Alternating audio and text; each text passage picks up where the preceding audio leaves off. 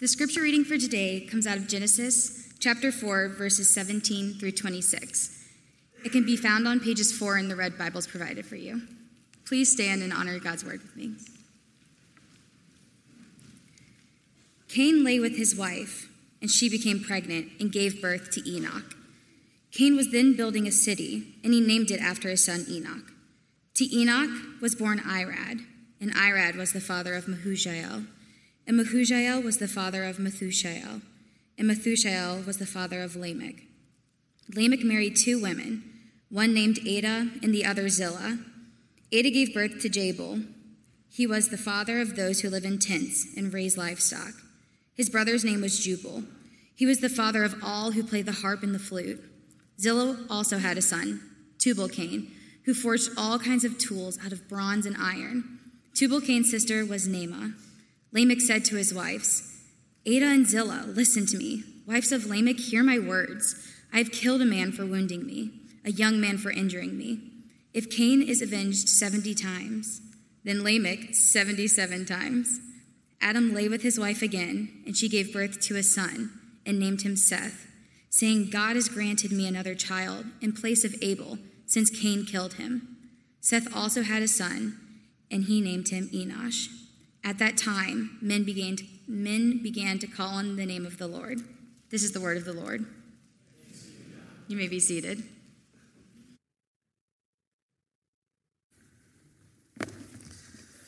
Well, I gave Abby an easy passage today.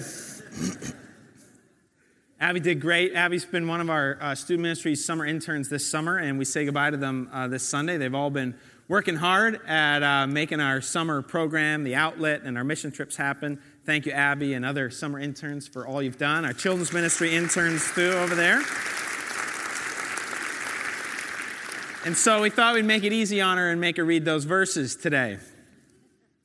To be honest, when I saw those verses, when I saw the preaching plan that had been put together months ago, and I read through that, I thought, really, Travis? This is what I have to preach on and uh, they're not only hard verses to uh, say and hard names to pronounce, but to be honest, there's some really tough content in here.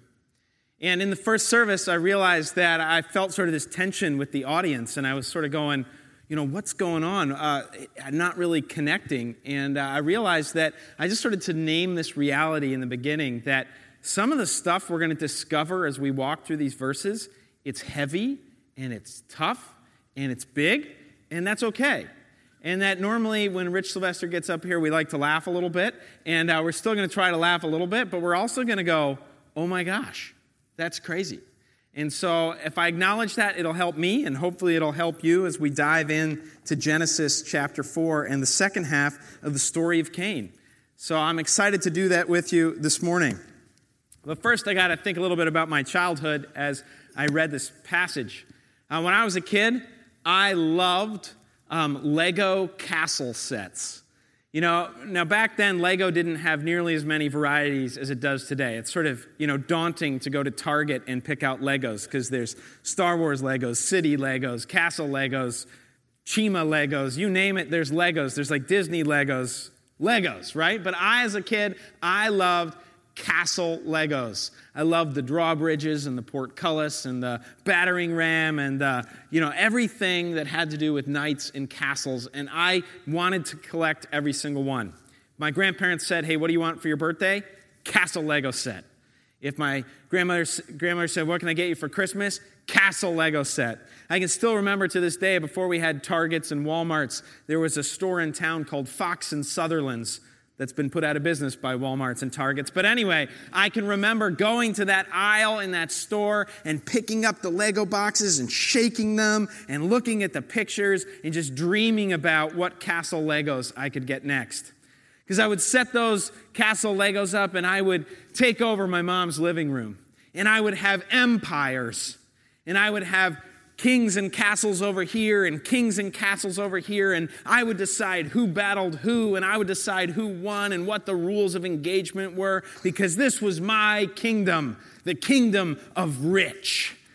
And I got to be Lord and King in that.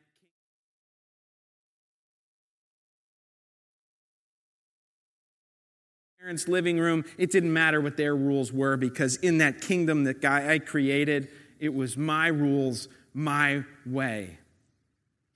And this week, as I was reading the second half of Genesis chapter 4 and studying it and studying it, I realized that Cain is playing with Legos. That Cain is building a kingdom for himself. That Cain's desire is to have a place where it's his rules, his way, where he can decide who comes and who goes, who wins and who loses, who gets the treasure and whose keep gets burned to the ground. Cain is playing with Legos. We see that right away in verse 17, where we read that Cain builds a city. Now, as a 21st century reader, we see that and we go, Cain builds a city, and all of a sudden we have tons of questions. Where'd all the people come from? A city? I mean, it was Adam and Eve, they had a couple kids, and now Cain's got a city? Lots of questions get asked. Who'd Cain marry? How many people do they have? A city seems like 100,000 people, but you know, we're not there yet. What's going on? And sometimes when we come to a great narrative text in Scripture, there's a lot of questions we have that the text doesn't answer, and there's some great questions we can have that the text does answer. What I'd like to say today is that the text doesn't answer where do all the people come from, and it never tells us where does Cain's wife come from. And we can think about those things, but today, if we want to really hear the truth that I think this passage is telling us, then we need to ask some different questions. And we need to look at some of these words a little differently, like city. When we look at city, we go, okay, New York, right? I'm a New Yorker. I think skyscrapers, people, subways, taxi cabs, busyness, city. Well, this Hebrew word for city isn't quite that encompassing. I mean, it could be used to name a giant city, but really, when we get to the heart of this Hebrew word city, just think walls. Think about an area that's got walls around it. It doesn't have to be a big area, it doesn't even have to have a lot of people. It's just a little mini kingdom, a Lego set, a place where someone puts walls up and claims the ground and says, I'm king of this ground. Right? When I think of city, you know, I, I think of New York, but I also think of Jamestown settlement. I mean, uh, my boys and I, we get on our bikes a lot. We ride to Jamestown or historic Jamestown Island, and we love these settlements. And what is it? It's just a bunch of wooden timbers formed in a wall, and inside that area, I mean, the King of England ruled, even though he was across the ocean. That it was English rule in there, English law, English way. Outside that, well, it wasn't the kingdom of England, it was this new, scary land.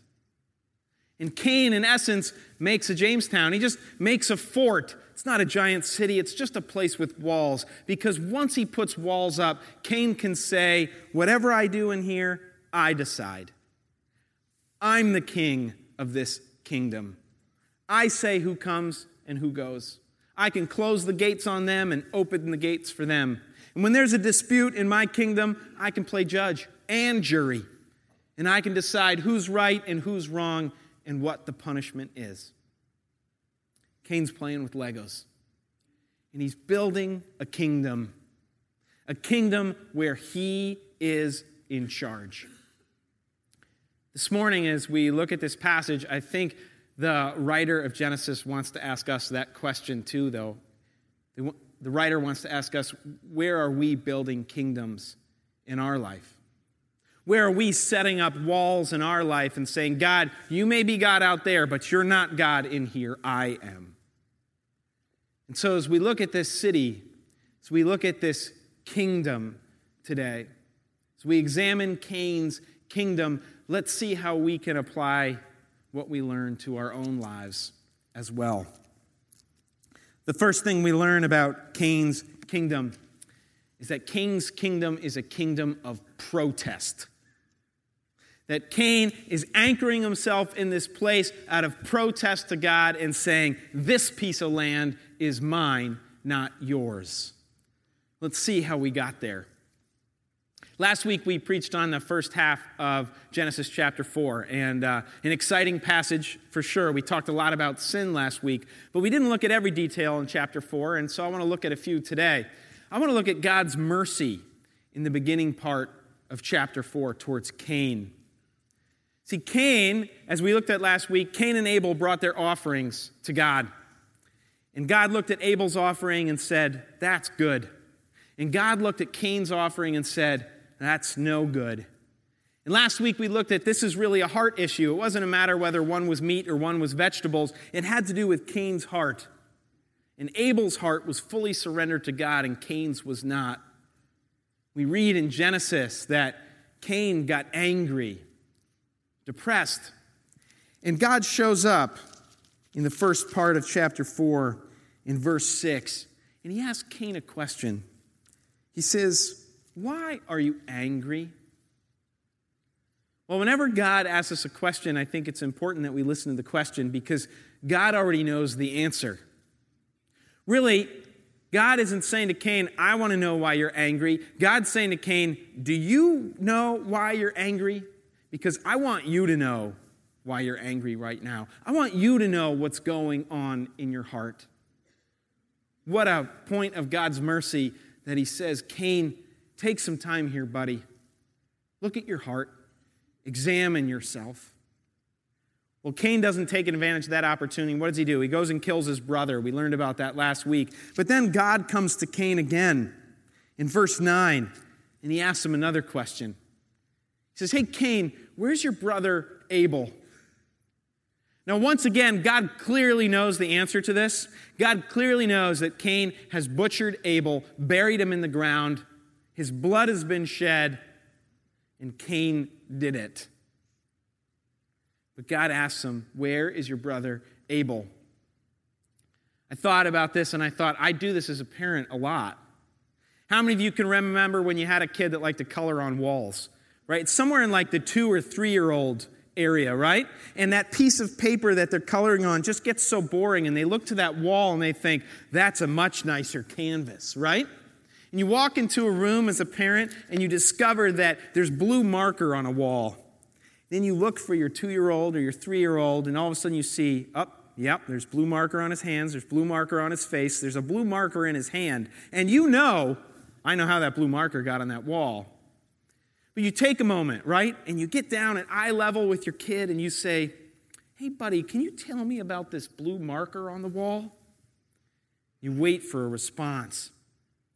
And when your son puts his hands up in the air that are covered in blue marker and goes, I have no idea where that came from. Well, you respond as a parent one way.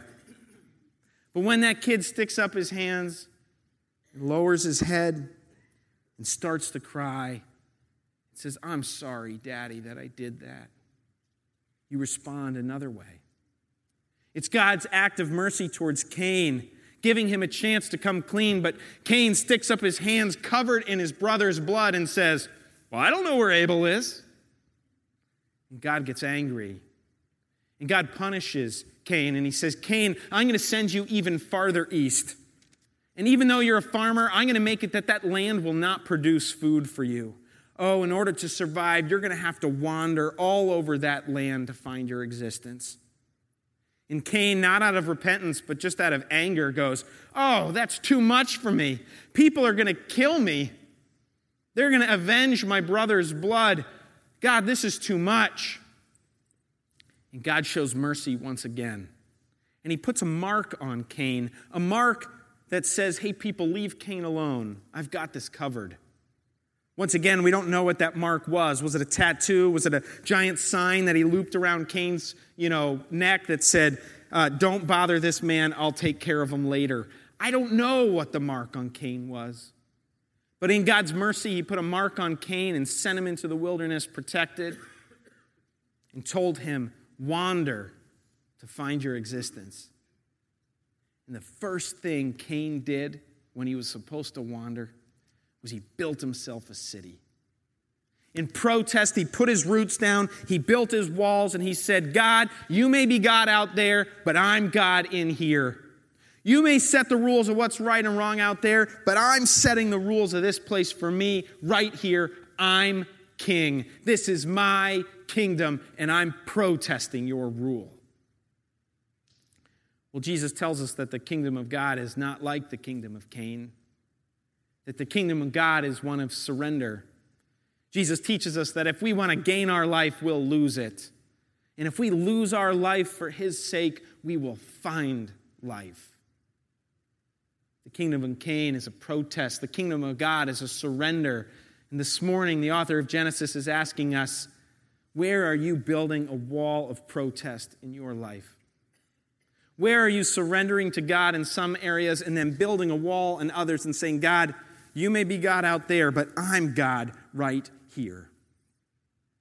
Your finances, your home, your time, your relationships. What are you claiming as your kingdom? And what are you surrendering to Him? Cain's kingdom is a kingdom of protest. But Cain's kingdom is also a kingdom of provision. As we keep reading, we meet some of Cain's descendants, names that I won't repeat because Abby did it so well already. But we meet a man named Lamech, and Lamech has three sons. And we'll say Jabal, Jubal, Tubal, something like that, right? Jabal, Jubal, Tubal. I like to say it real fast because it sounds really fun. It sounds like I'm playing a game with my kids. Jabal, Jubal, Tubal, Jabal, Jubal, Tubal.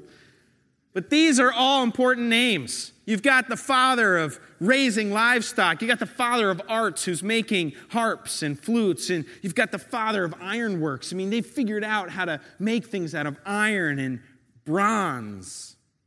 Oh, Cain's descendants are becoming productive. They are providing for themselves. They don't need God anymore. They've said, we, if we need it, we can make it. You want music? We got music. You want metal? We make metal. You need meat? We make meat. And their kingdom becomes a place of provision. In fact, their names, they're all derivatives of the Hebrew word yabal, which means to produce. This is a kingdom of production. And in Cain's kingdom, they don't look for God for anything. They satisfy their needs. They are self reliant. They look to themselves for provision. But we learn as Jesus teaches about the kingdom of God that the kingdom of God is very different than the kingdom of Cain. The kingdom of God calls us into places and opportunities that we are not equipped for, that we are not able to man up for ourselves where we have to surrender and say, God, I'm going to do it, but I need your provision in it because I can't do this on my own. This week, as the staff and some of the volunteers headed to a leadership summit, I had the opportunity to ride with one of our children's ministry volunteers down to Virginia Beach and back for one of the day's conference. And uh, his name's Fletcher. He's my six year old Sunday school teacher, kindergarten teacher. And as I talked with Fletcher, he said that many years ago when God sort of nudged him and said, Hey, I want you to become a Sunday school teacher for kindergarten kids, he said, No way. He said, I, I don't have it. I can't do it. I can't provide like that. I don't have the, the skill set, the knowledge. I'm not spiritually mature enough. I can't do this. God said, I want you to do it. And so Fletcher surrendered and said, I'll do it. And Fletcher was telling me that this year his first class, class of kindergartners are graduating from high school. My son, Wyatt, gave his life to Jesus Christ this year in part because of Fletcher's influence in his life. That God's kingdom is not about providing for ourselves or being able to do all that we're asked to do on our own power, but God's kingdom is about yielding to God's provision and saying, God, if you want me to do it, I'll do it, but you got to show up. Cain's kingdom is about protest. Cain's kingdom is about self provision. And Cain's kingdom is about power. Now, here's where the text gets really uncomfortable. To be honest, we're going to read a little about this guy, Lamech, and I don't like Lamech at all. He is bad news. So if you don't like him either, that's okay, because I think he's horrible. What do we read about Lamech? Well, first, Lamech takes two brides, two wives. Man, he's already on a power trip. He's bragging to the community, look at me, I got two wives. And what kind of relationship is having two wives? That's a power trip in itself. That's totally outside God's design. And then he does something even grosser, right? I put it together on one slide for you. Lamech sings, a little song to his two wives. He says, Hey, wives, listen to me. Wives of Lamech, hear my words. I have killed a man for wounding me, a young man for injuring me. If Cain is avenged seven times, Lamech is avenged 77 times. What's he doing? He's saying this. He's saying, Ladies, listen up. If you wrong me, I'll kill you. And to prove it, he says, in the Hebrew says, I killed a boy for scratching me. Lamech is rising to power. Cain's kingdom is about taking power and pushing everybody else down. And he is disgusting. He says, Wives, listen up. If you wrong me, you're going to get it. I'm the boss around here. God's kingdom is not like that at all. God's kingdom is about being a servant. God says, You want to be the greatest? Well, then try becoming the least. God says, You want to be first? How about being willing to be last? At our leadership summit this week, we listened to a speaker from Nigeria, Africa. He talked about leadership that is Christ like, leadership that is not about creating a power gap, but breaking the power gap. Leadership like Jesus' leadership that says, don't, I don't want to know how successful I can be. I want to know how successful the people I'm leading can be. He retold the story of Jesus and Peter on the water, where Jesus was walking on the water and Peter was in the boat, and Peter said, Hey, Jesus, can I walk on the water too? And in our power hungry world of Cain's kingdom, maybe Jesus would say, Walk on water? No way. I walk on water. You stay in the boat. But Jesus said, Yeah. Come on, walk on water with me. God promises that as we enter into his kingdom that he gives us his spirit, he gives us his power, he gives us himself. Cain's kingdom is all about power. God's kingdom is all about service and surrender. Where do you put a kingdom of power in your life? Your relationship with your spouse, with your employees, with your neighbors? Or do you live in God's kingdom where it's all about service? In Genesis chapter 11, and the verse will come up on the screen, right before a bunch of people build the city in the Tower of Babel, they say to themselves, Come, let us build ourselves a city with a tower that reaches to the heavens, so that we may make a name for ourselves. Cain built a kingdom so he could make a name for himself, so he could have Rich's kingdom of Legos in his living room. But the author of Genesis does something remarkable in chapter 4. Brings us right back to Adam and Eve. We read in the end of Genesis chapter 4 that Adam lay with his wife again, and she gave birth to a son named Seth, saying, God has granted me another child in place of Abel, since Cain killed him. Seth also had a son, and he named him Enosh. At that time, men began to call on the name of the Lord. That Cain's kingdom was about making a name for himself, but God's kingdom is about glorifying Jesus. Today at 3 o'clock, we're going to celebrate the life of a saint that lived among us. His name was Dr. Jim Shaw. And uh, Jim led, led, an extraordinary life. And I thought about Jim's life today. I thought about uh, building kingdoms in our lives. I realized that Jim didn't build a kingdom for himself, but he lived in God's kingdom. Jim was a doctor, and he heard God's call in his life to to open up a medical center, a free medical center where people could come get free, outstanding medical care. And as he tells his testimony, he said the first night they opened up in the back of a church and nobody showed up. In fact, it was months before any patient even showed up. But he kept going, relying on God's provision. And today, the Lackey Free Medical Clinic serves thousands of patients patients that otherwise wouldn't receive top notch medical care. Jim didn't build a kingdom of protest.